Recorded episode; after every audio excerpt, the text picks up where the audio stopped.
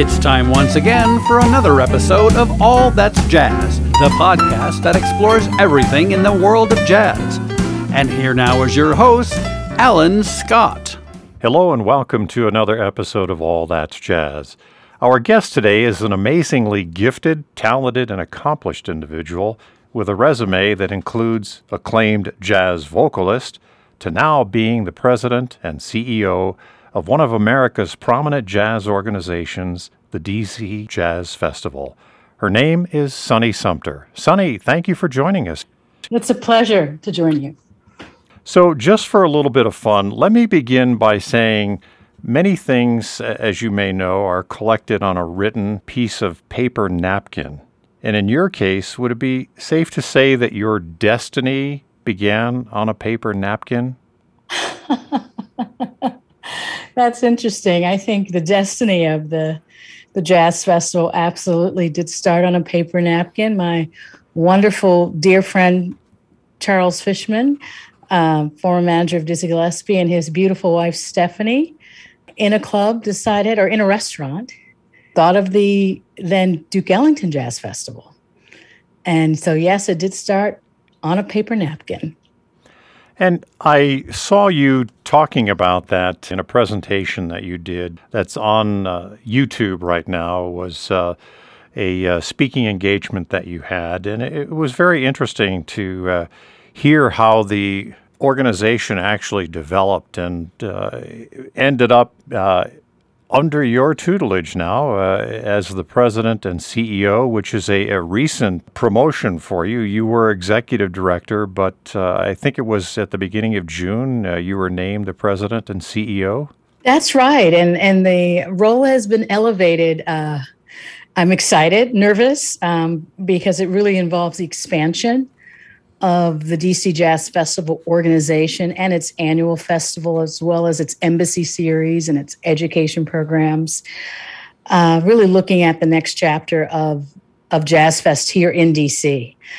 And so, you know, really, I started working with Charlie, working in education, really helping him grow the education aspects and the partnerships after working at the Aspen Institute, doing something similar there. I never thought in a million years because at the time I was still singing. Uh, so never uh, really envisioned myself as being the leader of this organization. Um, but I have to say that it's been the joy of my life, aside from my two beautiful children. I have to give it up for Layla and Kobe because it it's so DC has been longing for a jazz festival in this great city. A lot of amazing presenters have tried to uh, have a sustaining jazz festival, and we're going on year 17, which is unprecedented for this town.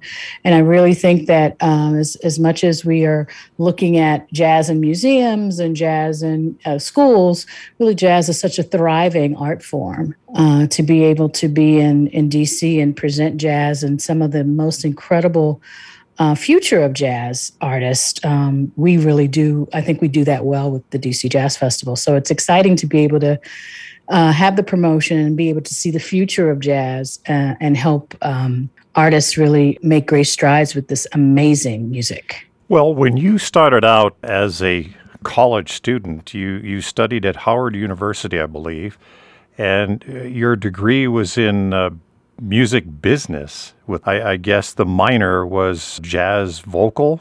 Jazz studies. Jazz mm-hmm. studies. At the time were you thinking that uh, maybe your future would uh, lie on the business side of the business so to speak? No. No.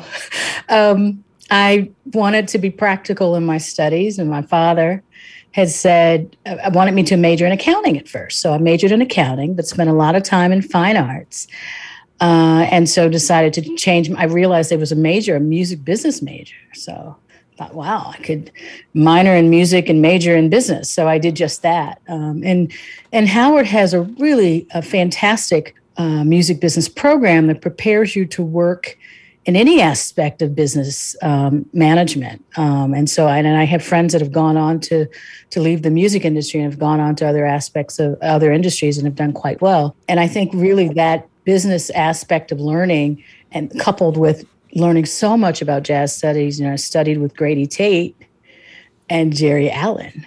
Oh. um, and you know minored in voice as well. So it was I I feel so honored and privileged to be able to now be on this side of it after you know performing as a performing artist for many years. And glad that i did do both. I didn't i didn't think i would be on this side of it at this point in my life so that that wasn't the objective at first. Uh, that you saw yourself in a business mode would move you down that path. You became a performer. You you actually uh, performed all over the world, uh, and you've performed and recorded with some of the, the best in the world. Uh, and uh, I'm sure that was an exciting life, but then life got in the way for you as you got married and had children. So that changed your direction, maybe? It did, especially back then uh, in the 90s, early 2000s. You were on the road a lot. And I think as a, I just gotten married, just had a, a, a newborn. I really wanted to be present with my daughter. And so I knew I couldn't do that as a touring artist. So I made the conscious choice to get off the road. And you know, there is, you can actually make a pretty decent living as a musician here in DC, um, which I did. I still continue to perform, but you know, you certainly don't make the the kind of income that you would as a traveling artist. So I did make that decision to do it. And at the time, you know, I did my own books, my income statements. I, you know, I knew so much about my own marketing. I, I, knew so much about the business side of the music that I could do it myself and also help my friends, help others. So um, I, I did not believe that this that I would actually end. I thought maybe I'd be working for the Smithsonian because I love I love the campus of the Smithsonian. So I thought I'd end up there somewhere. So this is really, as I said a little while, you know, a little bit ago, this is quite a journey. And I feel, I pinch myself. I'm pinching myself after the June announcement that, you know, my board would have so much faith in me to elevate me in this way. And, and I look forward to the expansion of the, of the festival. Does that change the picture for you in any way? Are, are you nervous about this uh, or maybe feeling like, hmm, this is really a big job? It's I'm nervous. It is a big job. so yes and yes, but I'm excited. Um, I think we all need to have something that's thrilling. You know, life is really about. Life is so very precious, and I, I've learned that even more so after losing my mom to COVID last year, and so many friends and their parents, and having gone through a, a, a, a, a bout with it myself. Um, I want to just be inspired. And I think that having this um, lift up, as I said to my chairman, uh, Conrad Kin- Kinley, it feels like, you know, they've given me this runway and I can get in my plane as a pilot and take off. And I feel it's exhilarating. It's giving me a lot of energy to, to really help to, to expand this great music. Uh, I look at some of my, um, my comrades, you know, Christian McBride, uh, the work that Janis Burley Wilson's doing in, in, Pittsburgh, Tim Jackson, what he's doing in Monterey. And it's just an exciting time, I think, for the, for jazz because there's so many iterations of it, and there's so many ways that you can take jazz in many directions. And this younger audience, this younger generation, is certainly doing that. And I think the future is bright for jazz, and I'm looking forward to being a part of, of that bright future. Well, of course, listeners need to understand that this is more than just a jazz festival that happens once a year. This is a, a full on organization that's devoted not only to music programs, but also educational programs. It is. And because we really believe that if you start them early, so we actually have a, a very early toddlers program called DC Jazz Bop. So we go into the schools and we teach the youngest of our learners about uh, math and reading it by reading uh, jazz inspired books about Louis Louis Armstrong and Ella Fitzgerald and Dizzy Gillespie. And it's so interesting because we've been doing that program for about 12 years. And I had a 16 year old come up to me on the at our last festival that we did outside and said, I want to let you know that I've been listening to this music since your first program, DC Jazz Bops, at the Arc. And I couldn't believe it. He said, and so it was my, it was his testimony that what we were doing is right. So we do a, for all the way from our earliest learners, toddlers, all the way through to adult learners. Uh, we have a partnership with DC Public Schools. We go into the schools along with other content, great content providers here in DC to make sure that our young people in middle school and high school have an interest in jazz, have an understanding of it because you don't hear it on the radio. uh, you have to seek it. And so uh, it's it's really a good um, opportunity for us not only to give artists, jazz artists, uh, an employment opportunity by going in and teaching as teaching artists in the schools, but it's also an opportunity to build tomorrow's jazz fans. And of course, you know, from the beginning, you you have sort of a, a built-in familiarity with the organization because you've been with them since 2008. So it's not as though you were recruited from some other agency or some other uh, part of the country and brought in fresh to become the president and CEO. Look, I know some president and CEOs that have gone in and done tremendous things at, at institutions, at art institutions, cultural institutions, companies. So this is, um, you know, that certainly can be done. But I, there is something to be said about learning an institution from the ground up and I think that you know even before joining the festival, I was a performer. I performed at the festival twice, and and just listening and and you know working alongside Charlie for so many years. You know he went to so many festivals working with Dizzy and couldn't believe there wasn't a jazz festival here. And so to take this festival from really the ground, one concert into a citywide 150 concert offering over 10 days, yes, I've seen that grow grow tremendously and also the power of stakeholders in a city that cares about art. Um, and and to really reach out to them to a point that now we're holding hands with the the largest stakeholders in this town over years. You know, Destination DC, the tourism board here, Events DC, the sports entertainment arm of DC, the Washington Post, who's our official media sponsor, and so many others. They have a vested interest in this festival as well. And when I talk to other festival institutions around the world, that's a winning formula. Uh, and so, yes, um, I've been working on partnerships for Jazz Fest since I joined in 2008.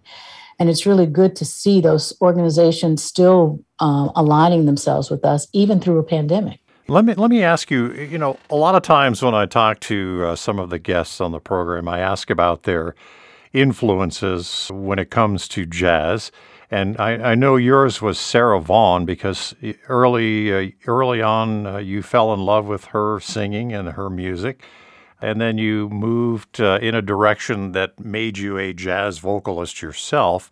But uh, was there an influence somewhere in your life uh, that made you or gave you the opportunity to develop a business acumen?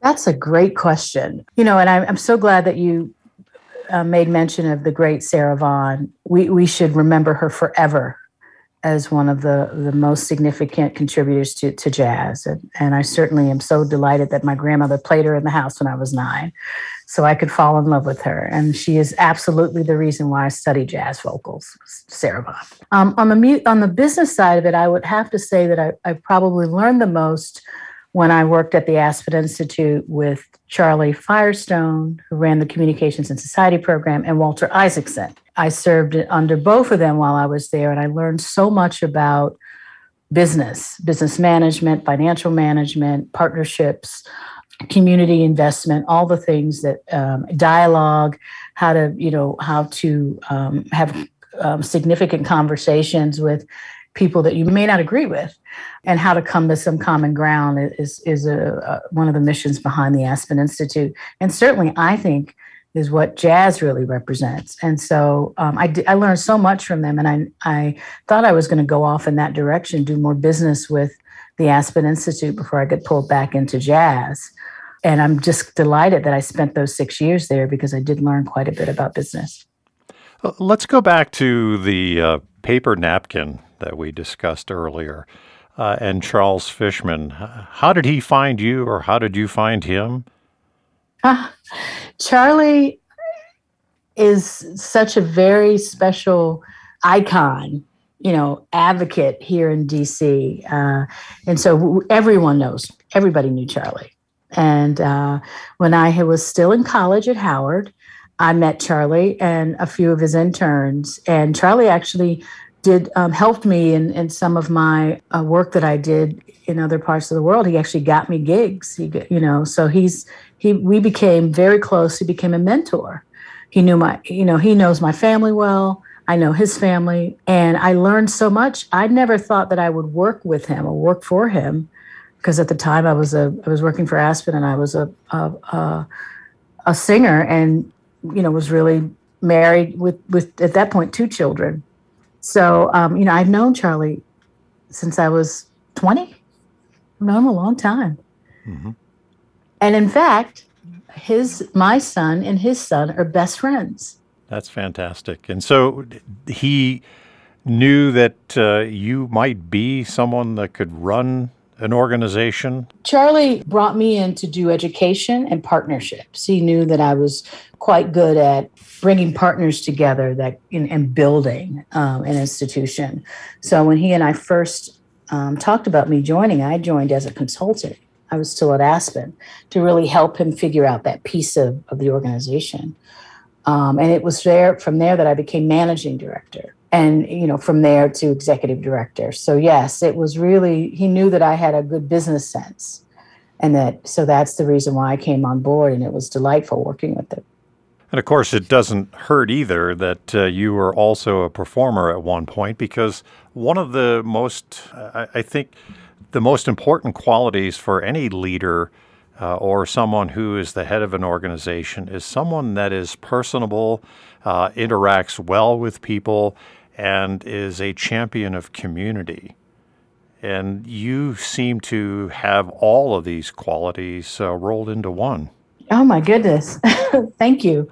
You know, I do believe that there has to be a huge element of community and a, and a real strong sense of purpose to, to build and sustain community when you are growing an arts institution in any city. And I, you know, we are very fortunate in that we have citywide partners that we've been working with, you know, for over 12, 13, 14 years. Uh, and I think it is because of that great sense of community. And even though the city might be changing, we, you know, we still have those strong partnerships that we are that we continue to develop and sustain. So yes, um, I'm a firm believer in that. And then you know, really being able to sit down with partners in DC that have a shared interest. You know, jazz is um, an art form that you know when i look at the kennedy center and the smithsonian and the phillips collection um, and washington performing arts so many of those those organizations jazz is a strong component and so to be able to reach out to them and say hey our central mission is jazz and we recognize that you really care about the art form how, how can we work together how can we band together and it's been extraordinary we did we did a concert last year two years ago where we honored quincy jones Nancy Wilson had just died, Roy Hargrove had just died. Hmm. And we paid tribute to them. And Shirley Horn um, had died years before, but we had never really adequately or appropriately honored her. So we did this extraordinary concert in the concert hall, the Kennedy Center, sold out. And we did that in, in collaboration with the Kennedy Center. It was absolutely amazing. We could not have pulled that off without their, um, you know, without their partnership. And I think that have, having that kind of understanding, and it makes us unique, Alan. It makes us unique because we're in a town where there are so many great art uh, art create, creators here, so many great art presenters. You know, we have some of the most amazing museums in the world are here in DC. Uh, so we do feel fortunate that, that they're all a stone throw away. We can call them up and say, hey, what do you want to do in three years? And you can dream and start to raise money for those projects. Well, and you are an arts and cultural center of the world, uh, being in Washington. And, uh, and I'm sure some of that lends itself to being under pressure, if you will, because you're constantly in the spotlight. But at the same time, I, I'm sure it helps being there in the center uh, at uh, an opportunity or with an opportunity to build from there and connect not only with your community, but with a global community as well. That's a really, really wonderful assessment there around uh, around global community, um, especially you know takes me back to 2020 when we had we had to rethink really quickly about how we program we had never even thought about streaming ever, even when streaming was pretty popular, even prior to the to the pandemic. We we never did it as an institution. We we really believed in the power of in person um, art And so we just never streamed anything. So when we started to really had to, we had no choice. Uh, we reached out to the global community. We were astonished at the number of households from around the world that tuned into our programs. And at that point, there were so many programs happening around the globe. Everybody had pivoted to virtual. And we had over 200,000 people attend Jazz Fest from places we never thought we were even there. You know, Panama and Portugal and Japan were partners with with the embassies of Japan and Italy, so we were expecting that. Um, in Switzerland, but in some of these other places where people were tuned in, it was absolutely uh, extraordinary for us. And we were number three in Pollstar for any art form, for any music, um, the International Pollstar, but we were number three that week. And uh, it really makes you realize what a uh, jazz has such an expanded global community. And so even now, as we think about this hybrid of in person and virtual, we recognize and we get it from the, the, the, exchange on, on social media that the global community is right there, wanting, you know, wanting to hear more, wanting to participate, uh, wanting, wanting to experience jazz. So uh, we're tapping into that in a, in a big way. Uh, and it's really for the artist. I mean, the artists then go on to to go to those countries and sing and you know and play their instrument and it's really special. I don't know if you're familiar with this amazing DC vocalist named Sharon Clark. Sharon sound, you know, she has her feet are, are drenched in Sarah Vaughan and Ella Fitzgerald. She's in Sweden right now performing, and uh, they she's so beloved there and in some of the other Nordic countries as well because I do think that this global community that you speak of is is is really quite uh, critical and important, especially now, uh, now more than ever. You know, and I think in in one aspect, the pandemic really is uh, a benefit to a lot of us that pushed us out to, to a wider audience or, or community. Uh, I mean, even this podcast. I, I don't mean to start blowing my own horn or patting myself uh, on the back. But I, am amazed uh, in looking at the data as to where people are listening to this broadcast uh, and this podcast. And, it's like, wow, I had no idea. We're, we're heard in 23 countries. But I think it it's not only because people had time on their hands, but the drawing card, of course, was jazz. And that's really what's key for all of us. That is so true. The drawn card is jazz. And we were just at the Embassy of Sweden last week preparing for our opening ceremony where we'll be featuring Joshua Redman uh, along with a Swedish uh, singer by the name of Tippen, um, Tip Tippen. She's with the same record company as Snarky Puppy. Uh, she's she will be opening for that, and the the Swedes are they have a tremendous community for, uh, and audience for jazz. Um, and then right after I left there, I got an email from um, the embassy of Finland uh, saying, "When are you going to do something here?" And then we've got um, a few days later, we were at the embassy of France, going doing a walkthrough at the residence, where a replica of the Statue of Liberty actually will be placed in front of that residence in uh, in here in DC, hmm. and we're, we're doing something there in October. So you know this sense of of of jazz being a drawing card you know, Charlie used to say that Dizzy and Dave Brubeck were responsible for that. And there was also a program, Voice of America program, that was probably, um, and I'm forgetting the uh, Will Con- Will Conover, really responsible for for jazz for the for, you know being planted in the in the um, global community back then. And you know, I I cannot, uh, just extraordinary artists that come out of the country bringing their own folk music and infusing it into the spirit of jazz. It's, it's wonderful. Well, now that we're past 2020, uh, we're moving on. Uh, as you've already alluded to, uh, you did it very well last year with your festival, and it uh, just was significant and, and well received all across the globe, as we mentioned. And, and now here you are, the 17th annual DC Jazz Fest, which is coming up in September, and it's live. That's got to be a great feeling. It's a great feeling. It is. I, I really believe that jazz is most appreciated in, in a live setting. And so to be able to bring over 20 artists to uh, DC Jazz Fest at the Wharf. All different uh, aspects of the jazz umbrella will be featured as well. And to celebrate this great music, but also celebrate um, the resiliency of, of us as, as, as people and to be able to come together and celebrate. It will be free. There, you know, we have some uh, other opportunities, but it's a free event, and we expect um, that there'll be a, a, really big crowd that'll come out to see this great jazz talent. I, am amazed by that fact. Uh, at, at, first, I thought, well, maybe I didn't read this correctly. Uh, that you're saying it's free.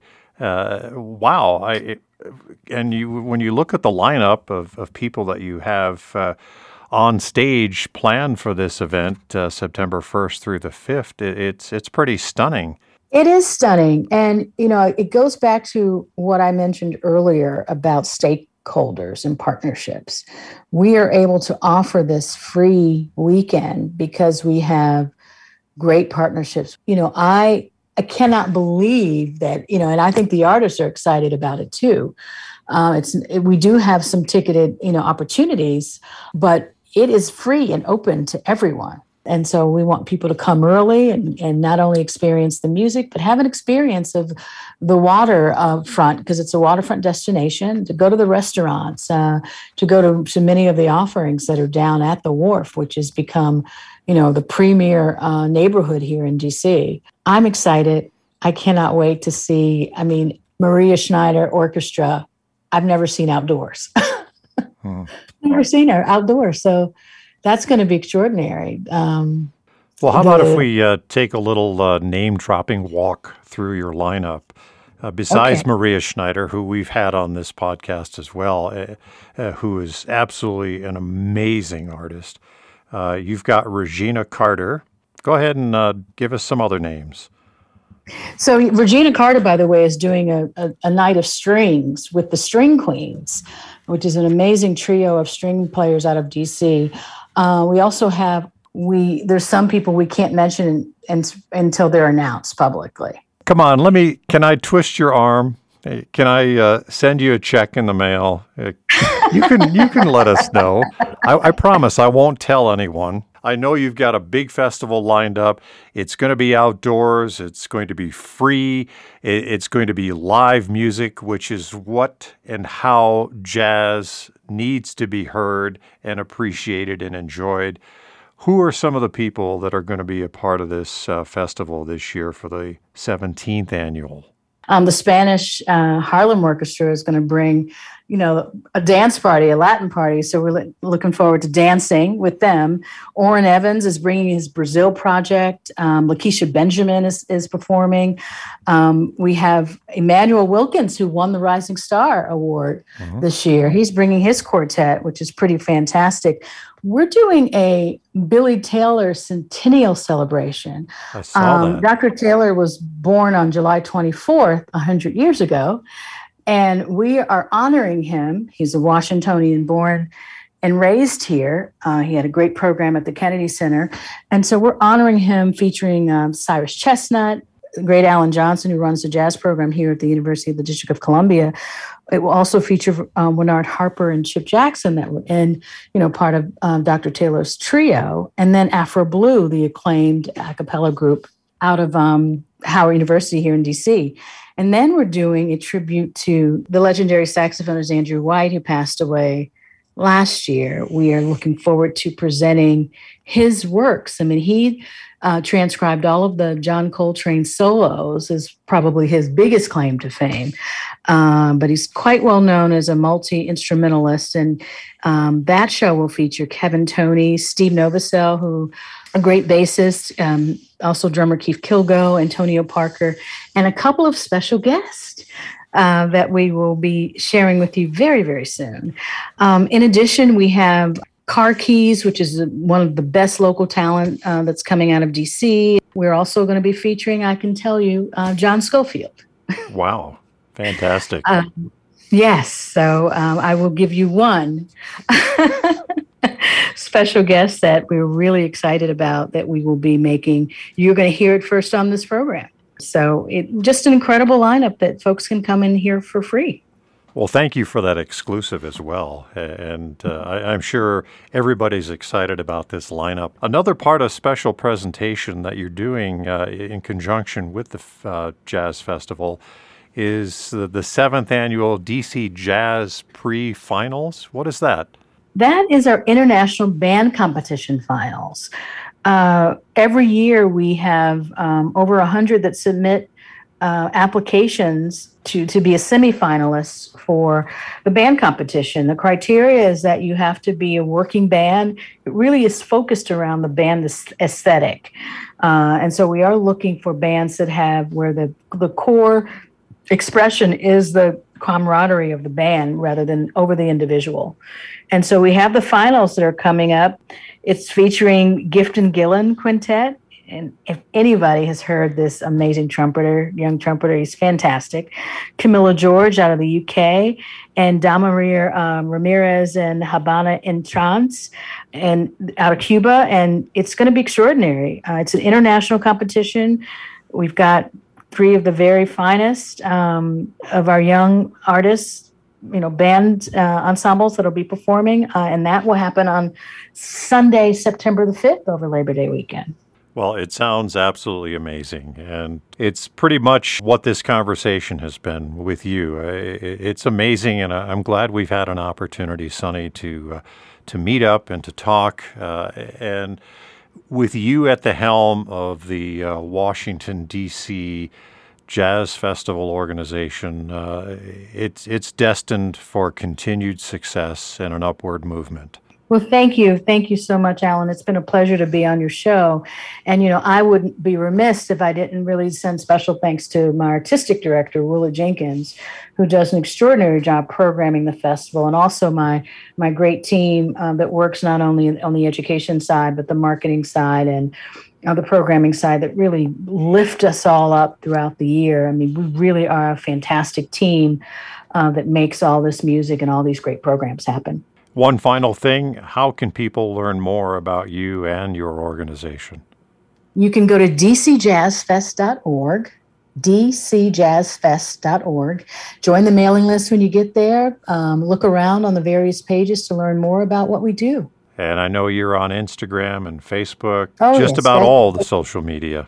That's right, Twitter no excuse. Learn about them, experience it, and enjoy being a part of uh, all that you have to offer in the nation's capital with the DC Jazz Festival organization under the helm of Sunny Sumter. Thank you so much for being here with us on All That's Jazz. Thank you. It's definitely my pleasure. Thanks for listening to this episode of All That's Jazz with Sunny Sumter. We'd like to thank Ben Sidran for the use of Mr. P's Shuffle as our theme song. And visit us again next time for another interesting conversation on All That's Jazz. If you like today's episode, please leave us a five star rating on the streaming service you use.